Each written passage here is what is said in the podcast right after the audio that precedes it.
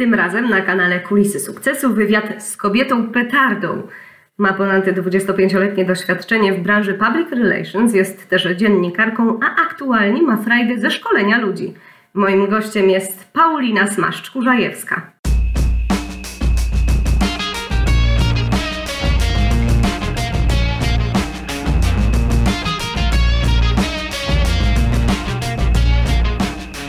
Angelika Wielgus-Lach, zapraszam na program Kulisy Sukcesu. Dzień dobry, Paulinko, witam Cię serdecznie. Dzień dobry, witam serdecznie. Cześć, Andrea. Najpierw powiedz, jak sobie radzisz podczas tej kwarantanny. Wiesz co, powiem Ci, że dla mnie to jest w ogóle ciekawy okres, dlatego że ja jestem PR-owcem specjalizującym się w sytuacjach kryzysowych. To jest mój taki konik, więc śmieję się, że kiedy szkole czy robię wykłady, zawsze firmy mówiły, że nie, no to jest rozchodówka, po co, nic takiego się nie zdarza i tak dalej. Po czym teraz, jak są sytuacje kryzysowe, to rzeczywiście ja bardzo ciężko pracuję. Mam dużo tych szkoleń, głównie rozwiązuję sytuacje kryzysowe albo zajmuje się komunikacją między pracownikami a pracownikiem. Gdzieś weryfikujemy management, weryfikujemy top menadżerów, jakby pokazujemy im, jak pracować online, jak zarządzać zespołami online. No niestety, to już jest kolejny tydzień kwarantanny i ja już widzę zarówno w pracownikach, w top managemencie już pewnego rodzaju frustrację i ludzie też po prostu już nie wytrzymują pewnych rzeczy. I jest coraz ciężej. Ja wiem, że na tych, wiesz, społecznościowych profilach bawimy się, tak? Ja też się staram malować, ubierać, mam taki hashtag nie zdziadzić na home office i tak dalej, ale widzę, że coraz ciężej już jest nam w jakiś sposób generować energię i pozytywne nastawienie, bo jest nam coraz trudniej z tygodnia na tydzień. Ale wcześniej, przed naszą rozmową, która jest nagrywana, powiedziałaś bardzo ciekawe zdanie, że inni mają gorzej, że są ludzie, którzy no, nie mają tak dobrze jak my, więc to też było takie bardzo ciekawe i budujące. Tak, i wiesz, ja zawsze mam takie podejście, bo czasami ludzie mówią, no jak to pani robi, że czy tam na szkoleniach, na wykładach, że tyle rzeczy różnych panią spotyka, a pani nadal ma tyle optymizmu i energii. I ja mówię tak, mam dwa wyjścia, mogłabym się położyć i płakać, ale mój mentor Jacek Balkiewicz zawsze mówi tak, słuchaj, zawsze życie składa się z tego, że się potykasz. Ja mówię, no tak, ale ja się boję, że ja się potknę i się nie podniosę. A on mówi, nie, Paulina, poleżysz, odpoczniesz i znowu wstaniesz. Jednym zajmuje to krócej, innym dłużej, bo optymistyczne podejście nie polega na tym, żeby cały czas się uśmiechać i mieć po prostu mordę uśmiechniętą od ucha do ucha, tylko optymistyczne podejście do życia polega na tym, żeby jak się dzieje źle albo niedobrze, by pomyśleć, to jest tylko chwilowe. I później znowu będzie inaczej i trzeba to przeczekać. Najgorsze oczywiście co jest, to jest nic nie robienie. Nic nie robienie. Natomiast no, obojętnie czy jest kryzys, czy nie, trzeba działać, trzeba innym pomagać, trzeba wyrazić pewną aktywność. Ja na przykład też zamieszczam posty. Przed świętami też apelowałam do ludzi, żeby zwrócili uwagę na seniorów, którzy są w izolacji, którzy są samotni. Zamieszczałam posty, które mówią, że mogę nakarmić czyjąś rodzinę, czyjeś dzieci. Wiem, że wielu ludzi straciło pracę. Chodzi o to, że nie można po prostu powiedzieć, to mnie nie dotyczy, nic z tym nie robię. Muszę coś robić i nie ma o czym tutaj mówić. I mam taką wpojoną i to taki głód od urodzenia jest na życie i na działanie. I myślę, że to jest bardzo ważne, żeby tak się zachować. Też czasami jestem zmęczona i nie widzę jakby... Myślę, że to by było nieludzkie, gdybym ja nie pokazała takiej też drugiej, smutnej, ludzkiej strony, ale smutek jest też chwilowy, no, życie jest takim wahadłem, no. Raz jest bardzo dobrze, później jest nic się nie dzieje, później jest trochę gorzej. Tylko chodzi o to, żeby to było smooth, tak? Żeby nie było to na zasadzie maksymalnych odchyleń i zwariowania, tylko żeby to samemu kierować, w jakim rytmie to wahadło ma iść.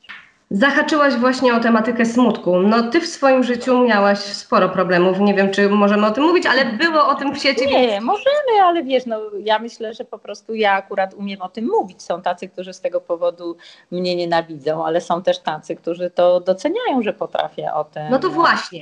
Tak? Powiedzmy, depresja, rozwód. Nie będę mówiła oczywiście w kolejności. Poroniłaś, miałaś poważną chorobę, przeszłaś operację. świat, szaty, to wszystko na ciebie oddziaływało. Jak ty sobie radzisz w trudnych chwilach?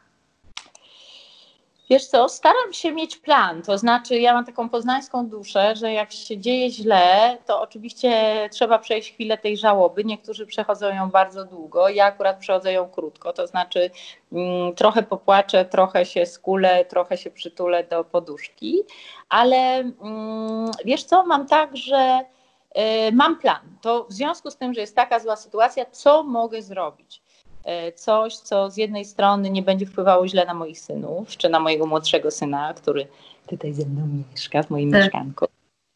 Co ja mogę dla siebie zrobić, co ja powinnam w tej sytuacji zadziałać, co powinnam zmienić. Znaczy po prostu mam taką umiejętność, że muszę to życie wziąć w swoje ręce i pewnie to jest smutna reakcja dojrzałości, ale myślę, że każda dojrzała osoba mówi, że jeśli masz na kogoś liczyć, to licz tylko na siebie. Mhm. I wiem, nie mam oczekiwań takich, że ktoś mi jakoś wybitnie pomoże, albo że ktoś mi coś da, albo ktoś mnie wesprze. Nie. Po prostu muszę zobaczyć, jakie mam zasoby emocjonalne, psychiczne, finansowe, jaki mam zasób kompetencji, jaki mam zasób niestety również minusów mojej osobowości i charakteru i wtedy po prostu mówię, okej, to na tej bazie mogę zrobić taki plan i ten plan wdrażam nie od jutra, nie za tydzień, nie za miesiąc, nie za rok, tylko już. Dobrze, to teraz trochę na biznesie się skupimy. Masz ponad 20-letnie doświadczenie pracy w korporacji, zajmowałaś się public relations, teraz mocno skupiasz się na pracy z menedżerami, top menedżerami, no ale też skupiasz się na kobietach. Właśnie masz bluzę Kobieta Petarda i tak się nazywa też cykl twoich szkoleń. Na którym byłaś. Tak jest, na którym byłam, było bardzo fajne, więc polecam serdecznie. Powiedz mi, czy jest coś, o czym kobiety permanentnie zapominają w swoim życiu? O czym? O sobie. O sobie, tak? Takie jest twoje spostrzeżenie. Znaczy wiesz, po prostu chodzi o to, że my mamy jakąś taką cudowną, niewiarygodną zdolność matkowania wszystkim i wszystkiemu. Matkujemy naszym mężom, matkujemy naszym rodzicom, matkujemy naszemu rodzeństwu. No wiadomo, że dzieciom to matkujemy, bo wiadomo, ale matkujemy naszemu kotu, psu, sąsiadom, blokowi, osiedlu, społeczności, lokalności, miejscowości. Po prostu wszystkich chcemy jakoś dziwnie zadowolić, tak żeby każdy był zadowolony. Tylko w tym wszystkim, w tym zadowoleniu my zapominamy o sobie. Że to jest tak jak w samolocie. Najpierw załóż maskę sobie, a dopiero później dziecku. Czyli my musimy być usatysfakcjonowani. My musimy wiedzieć, czego chcemy. My musimy być pewne naszych kompetencji. My musimy być pewne naszych zasobów. I dopiero później móc komuś dawać. A nas w życiu, w tej społeczności polskiej, ale też w tym wychowaniu takim patriarchalnym i tych matek Polek, jest tak, że najpierw daj innym, podziel się, masz tego cukierka i myślisz, tak bym go zjadła. Nie, to jest niedobre, jesteś niedobrą dziewczynką, nie możesz zjeść tego cukierka, podziel go na 10 kawałków i rozdaj. I tak właściwie ten cukierek ani nie smakuje tym 10 osobom, ani tak. Ale to ty, jak zjesz go całego, możesz opowiedzieć innym, jak on smakuje i żeby też się starali takiego cukierka zdobyć. A widzisz? Dobra. A powiedz mi, jaki jest, bo ty się tym zajmujesz też, robisz doktorat, jaki jest obraz kobiet w polskich reklamach głównie? Bardzo ciekawie o tym mówiłaś na szkoleniu. Wiesz, że to jest moje ulubiony konik. Więc o to też pytam. Mam taki wykład, na który zapraszam, właśnie portret polskich kobiet w mediach. Trochę to nie dotyczy printów, bo ten print już się tak odważył pokazywać dojrzałość i dorosłość w inny sposób, aczkolwiek no jak wiemy rynek mediów printowych jest po prostu w fatalnej kondycji, a myślę, że po kryzysie będzie w jeszcze gorszej. Natomiast myślę, że to jest fajne, że ja w pewnym momencie się zaczęłam zastanawiać, bo jako socjolog z wykształcenia właśnie drugiego, mówię sobie tak, przyjrzę się, jak te kobiety są pokazywane. Skąd w tych moich wywiadach biograficznych, w tych moich badaniach te kobiety tak o sobie myślą? Z czego to wynika? No ja tak zaczęłam czytać, no bo mąż tak ją postrzega, bo rodzina, bo znajomi i tak dalej. Ona się nie czuje na swój wiek. Ona uważa, że jest w świetnej formie. No może zdrowotnie wiadomo, a to kręgosłup, coś tam. No ona ma ochotę na seks, na życie, głód na życie. A taka jest opinia, że ona to już jest taka rycząca czterdziecha, albo to już właściwie tak przezroczystości. No i ja zaczęłam się tym interesować. I wyobraź sobie, że okazało się, że ogromny wpływ mają na to media. A mianowicie, zawsze opowiadam taką historię, chyba ją, zresztą chyba się z niej śmiałaś nieźle. Na twoim szkoleniu ja cały czas się śmiałam, więc ale... No bo ja takie mam szkolenia, które też tak mnie zmuszają do refleksji, nie tylko przez łzy, bo pokazuje też rzeczy smutne, jak wiesz, o przemocy, o tym, dlaczego dzieci później stosują przemoc, bo jak są małe, widziałaś te filmy z tymi chłopcami, oni mówią, ja jestem chłopcem, ja nie mogę uderzyć. No ale później ojciec bije, no to wiesz, to tak jest. Ale że zmuszam do tej refleksji nad tymi kobietami nie tylko przez łzy, ale również przez humor, przez sarkazm i przez ironię. No i wracając do tematu, o którym mówisz, no to jak sobie tak usiądziesz przed telewizorem i sobie zobaczysz reklamy, które są w telewizji czy w internecie, to taka dojrzała kobieta, to tak, głównie ma problem, jak mówi mój starszy syn, 24-letni, on nie może tego przeżyć, przyjeżdża z zagranicy, mówi tak, mamo, te Polki to głównie mają swędzenie pochwy tutaj w tych reklamach, albo popuszczają mocz, albo chcą puścić bąka i mają gazy, albo ich problemem jest, że szczęka im wypada, albo mają żółte pięty, albo odciski. I głównie to głównym problemem intelektualnym są zmarszczki, albo żeby z kibla nie waliło, więc po prostu jej największym przyjacielem jest WCK-czka. Jak się tak zastanowisz, ja byłam prowoderem takiego w ogóle takiego podpisania listu przeciwko agencjom kreatywnym i domom mediowym, którzy takie reklamy tworzą. No ale wiadomo, za te reklamy płacą też firmy. No i kiedy dotarłam do domów mediowych i tak zwanych kreatywnych, to oni mi powiedzieli tak, pani Paulina, okej, ma pani rację, rzeczywiście tak jest, ale proszę iść do drogerii. Ja poszłam do takiej sieci handlowej. Jaki szampon do włosów najlepiej się sprzedaje? Więc ja nie zapytałam, tylko obserwowałam, po jakie kobiety sięgają. I wiesz co, Angela? Jest tak, że im więcej masz negatywnych rzeczy na szamponie napisane, czyli tak, muszą być włosy suche, zniszczone, odbarwione, tłuste, przetłuszczające i łupiesz i tak dalej. Im więcej masz tego, tym ona kupuje ten szampon. Czyli to jest takie napędzające się koło. Te media tak nas kreują, ale my tak o sobie myślimy. A skoro produkt się sprzedaje najlepiej, bo my tak o sobie myślimy, to oni kreują takie reklamy. No i oczywiście po prostu każda Polka jest idiotką zdaniem tych reklamodawców, bo wpierdzielamy po prostu na wszystko tabletkę. Wiesz, idiotkami jesteśmy, nie potrafimy jeść, nawet nie potrafimy klopsa zrobić, tylko musimy pierdolnąć z torebki. No więc trochę jest też to takie, wiesz, że deprecjonowanie naszego obrazu, z którym ja się po prostu najnormalniej w świecie nie zgadzam. No to właśnie, jak zmienić myślenie o sobie? Znaczy wiesz, to jest oczywiście długi proces, to nie jest tak, że można wiesz, przełączyć wtyczkę i zmienić myślenie o sobie. Ja myślę, że bardzo ważne jest to, co ja często mówię, że wszystko możemy stracić, ale naszej edukacji, kompetencji, zdolności nie i w to warto inwestować. I myślę, że warto inwestować w samoświadomość i już od takiej dziewczynki, ale też chłopca, bo ja nie generalizuję, że tak nie jest z chłopcami, dokładnie z chłopcami jest tak samo. Wzmacniać ich, poszukiwać, iść ich rytmem, synku, córeczko, chcesz spróbować tego, chcesz grać w tenisa, chcesz grać w piłkę nożną, chcesz pojeździć na rowerze, chcesz rysować, chcesz tańczyć, dać im posmakować, żeby umieli wybrać, w czym są dobrzy. A nie oczekiwać, tak jak niestety nasz system edukacji, że w każdym przedmiocie musi to dziecko być najlepsze. Nie ma takich omnipotencyjnych ludzi, nie ma ludzi renesansu. Więc u nas nie podchodzi się po prostu do człowieka indywidualnie, tylko jeszcze do tego dochodzą oczekiwania rodziców, że chcą, żeby to dziecko z każdego przedmiotu miało piątkę. To jest niemożliwe. Ale często właśnie ci rodzice z tym ciśnieniem sami w szkołach byli beznadziejni. To są ich niespełnione obietnice. Zresztą muszę Ci powiedzieć, że bardzo często jest tak, że specjaliści mówią, że najpierw powinni leczyć rodziców, żeby dopiero pomóc dzieciom. To jest smutne, ale prawdziwe. Ja też widzę po moich studentach.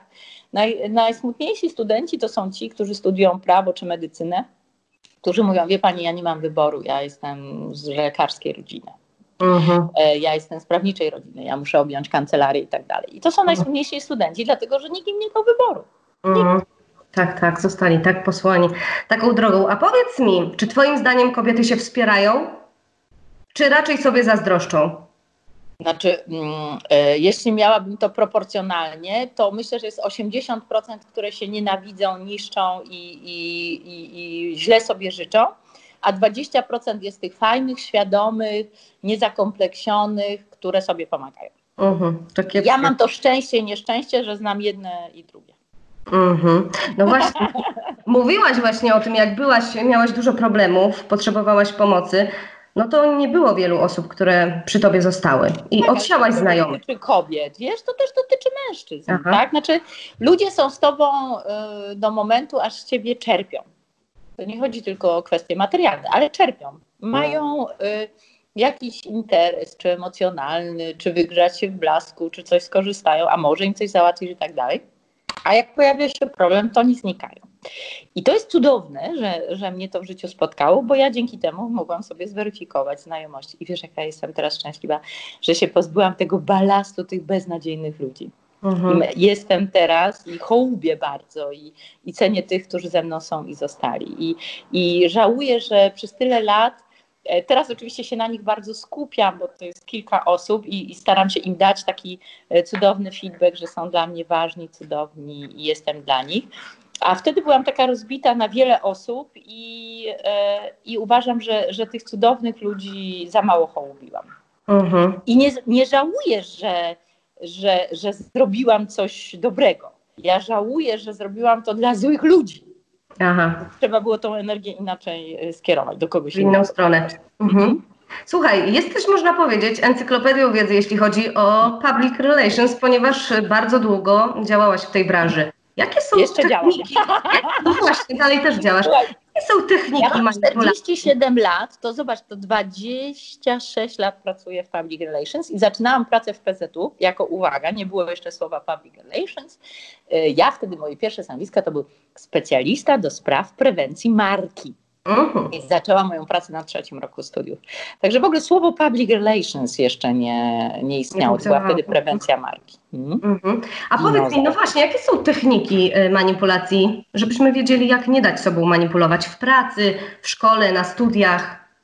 Wiesz co, myślę, że to zależy, o czym mówisz. Ja mówię, że manipulować można każdym, zarówno kobietom i mężczyznom, którzy nie są świadomi siebie. Nie mają priorytetów i systemu wartości, mają zaburzone myślenie o siebie i o świecie zewnętrznym, nie potrafią usadowić się w świecie zewnętrznym, ale też nie mają swojego świata.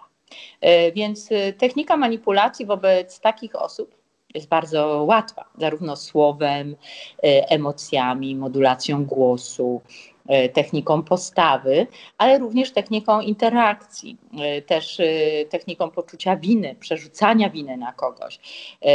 Wiesz, techniką ktoś jest głupszy, ktoś mądrzejszy, techniką władzy. Wiesz, ja myślę, że tych metod jest bardzo dużo. Wszystko zależy od tego, kim manipulujesz. A jak zrobić manipuluje tobą mąż? Na przykład miałam takiego fajnego męża. Czy ja wyglądam na taką, którą by manipulował mąż? Wiesz co? To nie chodzi o to, czy wyglądasz. Ty wyglądasz wspaniale, tylko że mężczyźni mają taki cudowny wobec kobiet zawsze taki punkt, że on wie, jak jej powiedzieć, żeby ona się zgodziła. A my uczymy się tego później. Jak powiedzieć jemu, że niby to jest mój pomysł, ale jak go przekonać, że to niby jest jego pomysł i on na to wpadł. Skomplikowane.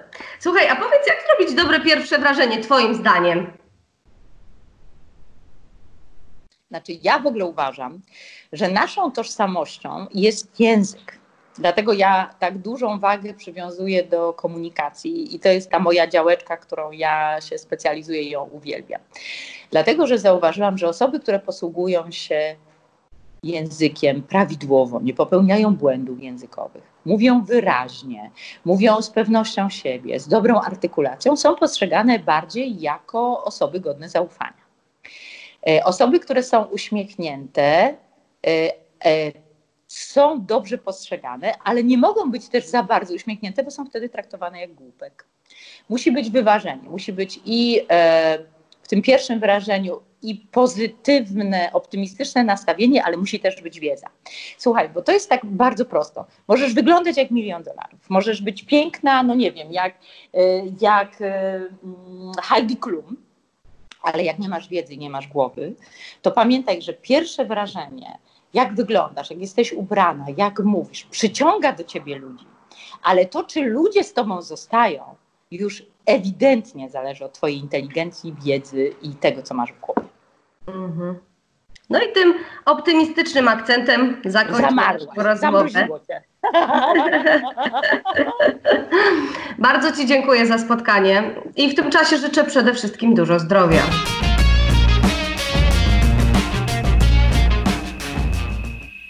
Aby być na bieżąco i dostawać informacje o nowych filmikach, kliknij dzwoneczek i subskrybuj kanał Kulisy Sukcesu.